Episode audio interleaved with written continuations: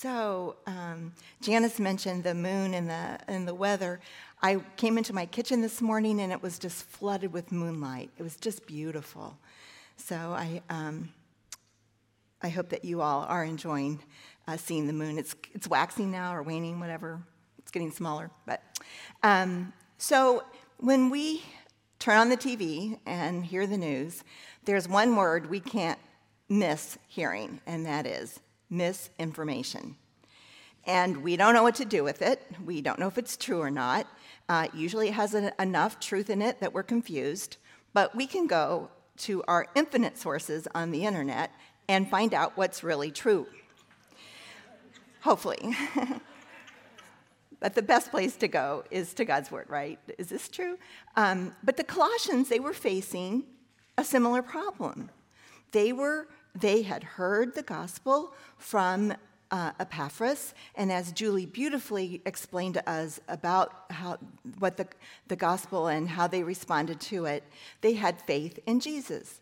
But there were these false teachers, and they would take just enough of the truth and weave it around. And, and so these were new believers, and they weren't quite sure what to do with it. Oh, before I go on, do you, I hope you all have a handout. If you don't, um, they're back there. Thank you. So, Paul wrote this letter to them to try to explain the truth about Jesus. And I thought it was interesting that um, the way in which that he presented his, his presented God to them matched what they were saying was false. But before we start to dig into this and, and try to understand it, I think we need to ask ourselves a question that Jesus asked his disciples. In the um, Gospels of Matthew, Mark, and Luke, Jesus asked his disciples, Who do the people say that I am? And they answered him. And then he said, But who do you say that I am? So, in order to see more clearly why Paul says what he says and the way that he says it, we need to look at uh, briefly at what the heresy was. Here's my problem I needed glasses. It was a combination of Greek philosophy and Jewish legalism with elements of Gnosticism. When you combine or merge religious beliefs that are distinct uh, to create uniformity to a new thought, that's called syncretism. And we see syncretism today in a lot of areas where they just take truths and try to combine them. It's sort of like cafeteria style belief building. They just take and pick and choose what they want from different ones to make a new one. Well, Jewish legalism stressed circumcision and Old Testament Old Testament dietary laws, which supposedly help the believers gain spiritual development and perfection. Rules and regulations define what was good and evil. And Paul addresses this in chapters 2 and 3. Gnosticism, the word comes from the word gnosis, which means to know or knowledge. People who followed this thinking were in the know, in the deeper um, things of God. Followers were promised spiritual perfection and spiritual fullness if they entered into secret teachings and ceremonies. Full knowledge was only for followers. The goal was release from earthly things so that they could be put in touch with heavenly things. They concluded matter was evil, but spirit was good. So a holy God who was spirit couldn't come in contact with matter that was evil. To me, a lot of this sounds like you just gave a child the ability to make up a story and see where they go with it.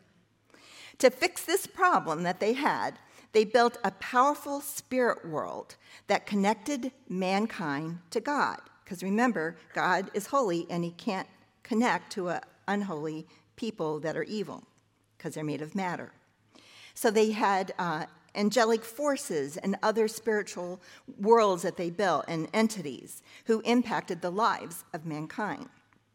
One intermediate being in the hierarchy of spirits was a lesser god, actually, the name for it was Demiurge, who they believed was the God of the Old Testament. This lesser God had enough of spiritual creative power and enough of physical matter to create the material world.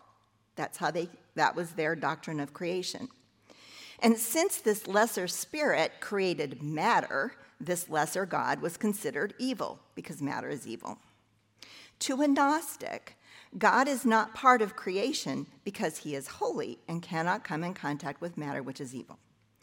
When it came to Jesus, what the false teachers were telling the people in Colossae, the, the, prevailing view was because matter was evil, Jesus couldn't have actually come in human form.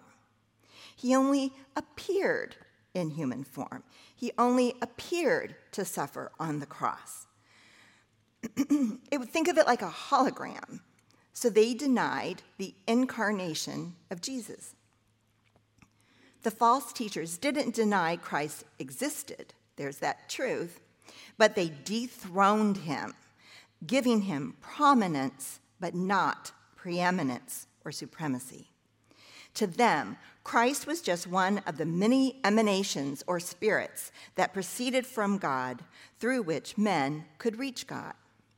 So Paul needed to remind the believers in Colossae what is true about who Jesus is and set them straight about creation. So please open your Bibles to Colossians 1, and we'll start at verse 15. I hope you had a chance to go and underline all the words, all the times you found the word all. In my translation, I found it 12 times. By emphasizing all, Paul was telling the Colossians and us that Jesus Christ is sufficient, supreme, and complete. They need nothing else.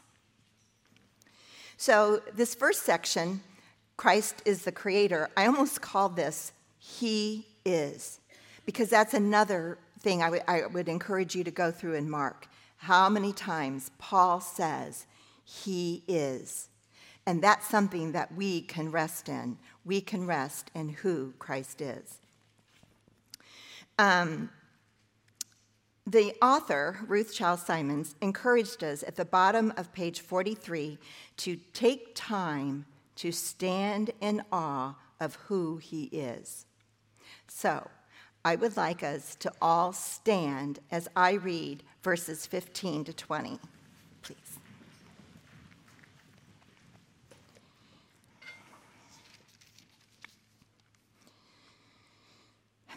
He is the image of the invisible God, the firstborn over all creation. For by him all things were created, things in heaven and on earth visible and invisible, whether thrones or powers or rulers or authorities. All things were created by him and for him. He is before all things, and in him all things hold together. And he is the head of the body, the church. He is the beginning and the firstborn from among the dead, so that in everything he might have supremacy.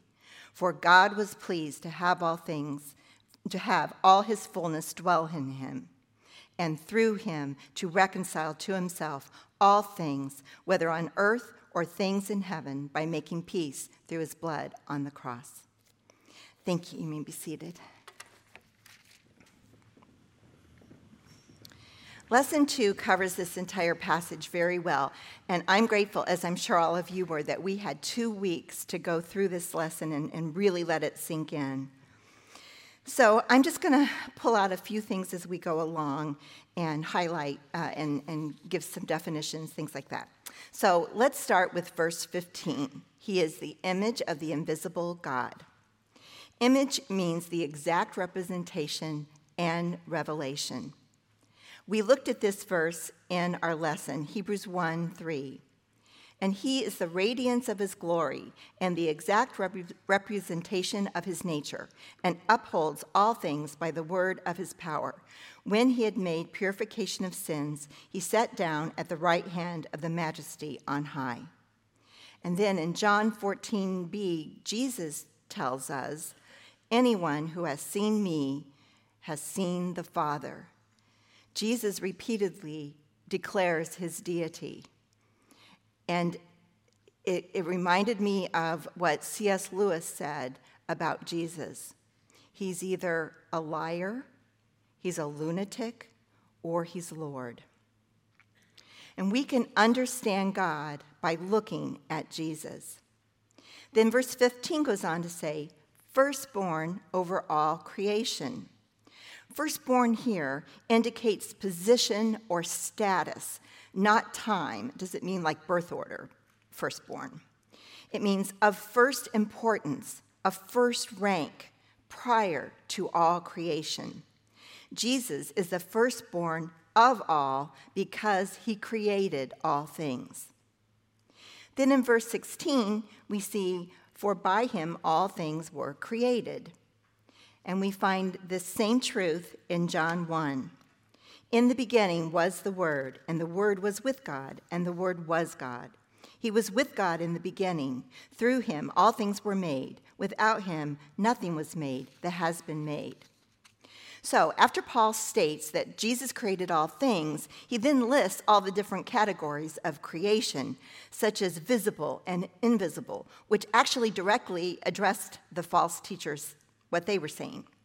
For instance, the angels that the Colossians were being tempted to worship, that Paul mentions in chapter 2, verse 18, didn't deserve their worship because all spirits came under the authority of Christ.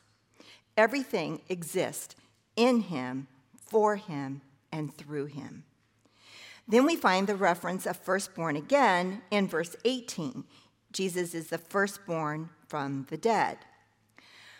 Others have been raised from the dead. We all think of Lazarus, right? But Lazarus eventually died again. Jesus was the first to be raised from the dead in a glorified body, never to die again. He is the one with authority to give resurrection life, and in everything to have supremacy or preeminence. And preeminence, some of your Bibles may say that, or it may say supremacy, means su- surpassing all others.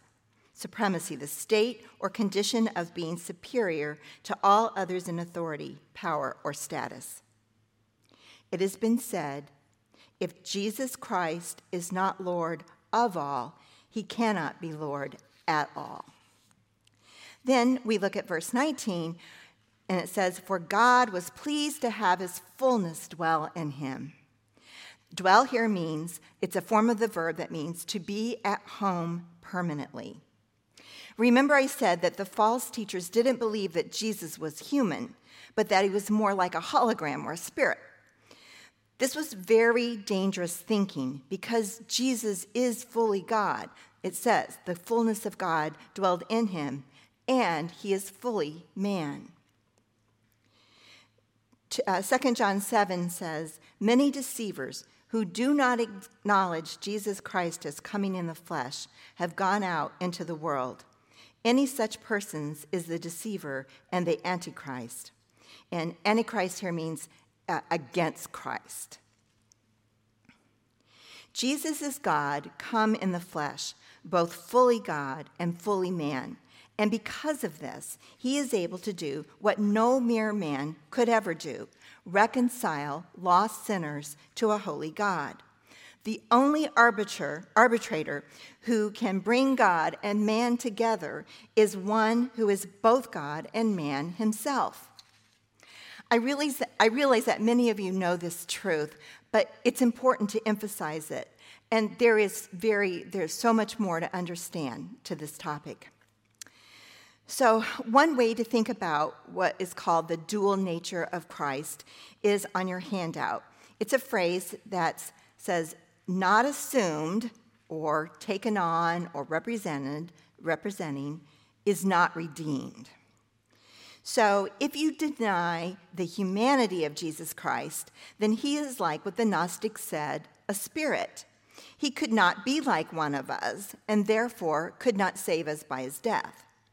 For example, theologians used to argue this, you know, this, this dual nature of Christ, and so they would say, well, he was a great teacher, so maybe his mind was divine and not his body.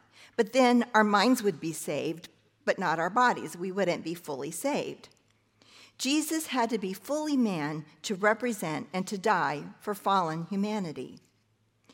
If you deny the deity of Jesus Christ, then the impact of his death was no different than the two thieves who were crucified with him. If Jesus were only a man, he could not have saved the world, but because of his deity, his faith had infinite value, whereby he could die for the entire world. Both natures are necessary for redemption. When Christ came, he took on an additional nature, a human nature.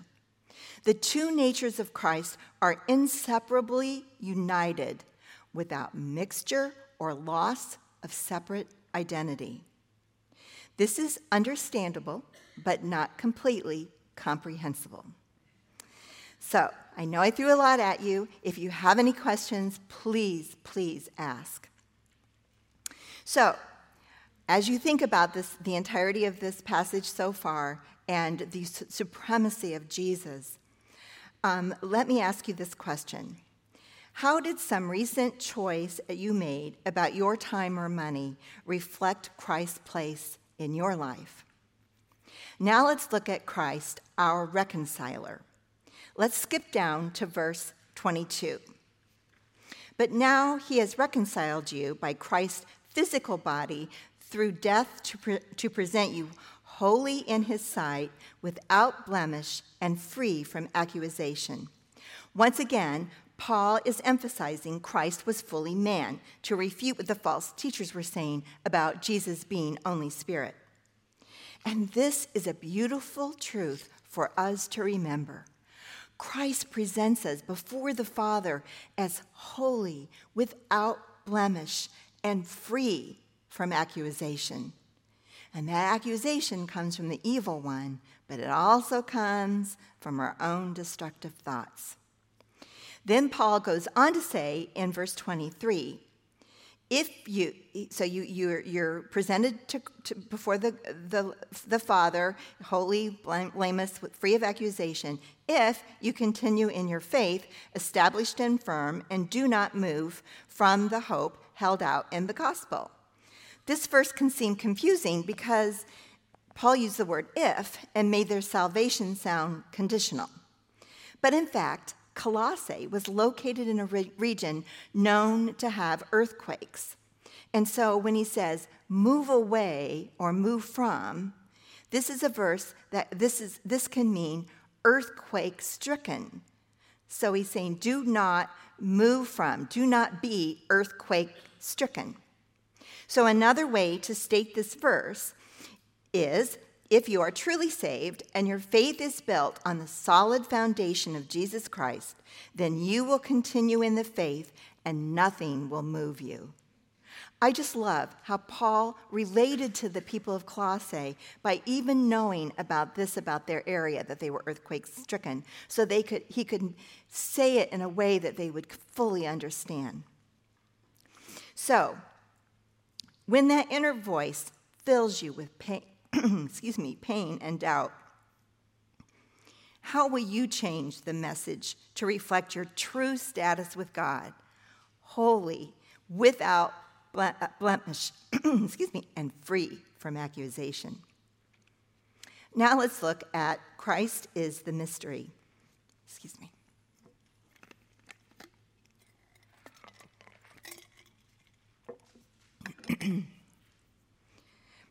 In the New Testament, the term mystery refers to something not mysterious, because that's how we think of it today. It's something mysterious if it's a mystery, but to something previously hidden that God now wishes to make clear. But before we talk about the mystery, I want us to look at verse 24, because once again, I think this was a confusing verse, so I thought we would sort of unpack it and see what it means. So, verse 24 says, now I rejoice in what I am suffering for you, and I fill up in my flesh what is still lacking in regard to Christ's afflictions for the sake of his body, which is the church. So, first let's look at I fill up in my flesh what is still lacking. We don't think of anything lacking with Christ. But another way to say this is that's not over. It's still it's still happening. It's not over. And then when he says, in regards to Christ's afflictions, the word here, the word used for afflictions was never used to mean Christ atoning afflictions. But what this word means is the affliction suffered by his persecuted followers. Warren Wiersbe saves us with, his, with a much more uh, clear understanding of this. He says, The sacrificial sufferings of Christ are over, but his body, the church, experiences suffering because of its stand for the faith. Paul was suffering in prison, no doubt, but he also knew the sufferings for the sake of the gospel. In 2 1, he states, I want you to know how much I am struggling for you and for those in Laodicea, for all who have, and all who have not met me personally. This word that's been translated struggling actually means agony. He's in agony for them. Then we get to mystery beginning in verse 26. It says in 26, the mystery that has been kept hidden for ages and generations, but is now disclosed to the Lord's people. Then in 27, the glorious riches of this mystery, which is Christ in you, the hope of glory. I love that. The Christ in you, the hope of glory. I need to tell myself that every day. Christ takes up residence in believers and even the Gentiles who were previously excluded from the people of God. And then in 2 2, he says, In order that they may know the mystery of God, namely Christ, in whom are hidden all the treasures of wisdom and knowledge. And again in verse 3, in whom are hidden all the treasures and wisdom of knowledge. The believers of, Col- of Colossae didn't, didn't need to look anywhere else for other secret knowledge. Knowing Jesus is all they and we need. So, what is the mystery? The promised Messiah, Jesus Christ, the gospel, the good news of his redemptive work on the cross, his death, and his resurrection. The false teachers used the word mystery to describe the inner secrets and hidden knowledge of their beliefs. Paul told the Colossians what the true mystery was. Whose name does the Holy Spirit bring to mind when you think about sharing the mystery of Christ? So don't look for it now, but all of you should have in your folder a sheet with the attributes of God. One side has um, the qualities that only belong to God, and the other side uh, lists qualities that belong, belong to God but can ref- be reflected in us through the Holy Spirit. Of course, this is a very short list because no paper could hold a description of God. But what I'm asking is in your quiet time, look over these attributes and see if there's one or more that you may be confused about or you don't understand, or maybe you haven't seen it manifested. And ask the Lord to show that to you. For me, it was God the Father. Because I didn't have a good relationship with my father, I had trouble with understanding God the Father. I understood Jesus and the Holy Spirit, but God the Father I struggled with. Then years ago, I did the study of Genesis, and then I saw the long suffering, loving, patient God the Father, the perfect parent. And when I made that realization and understood it and accepted it, I was surprised how much more my understanding was then of what I was studying. I needed to understand that attribute to sort of clear the way for me to understand deeper attributes of Him. So I really hope that you will take this time and look this sheet over or find an attribute that's in our passage that you want to ask God to fully under, help you fully understand. And of course, this list of attributes is also an aid when we worship and pray to Him. Jesus Christ is the creator, the head of the church, and the beloved Father. He is the Savior, fully God and fully man. And in our lives, he is to have preeminence. Is Jesus Christ preeminent in your life? How would you answer Christ's question, Who do you say that I am? Would the answer be the same as Peter's? You are the Christ, the Son of the living God. Sorry. Okay, let's pray. Dear Heavenly Father, you are before all things, and you, in you all things hold together. Through your Holy Spirit, fill us with wisdom and understanding so that we may know your will. Give us courage to boldly proclaim the mystery of Christ. In Jesus' name, amen. Thank you for listening.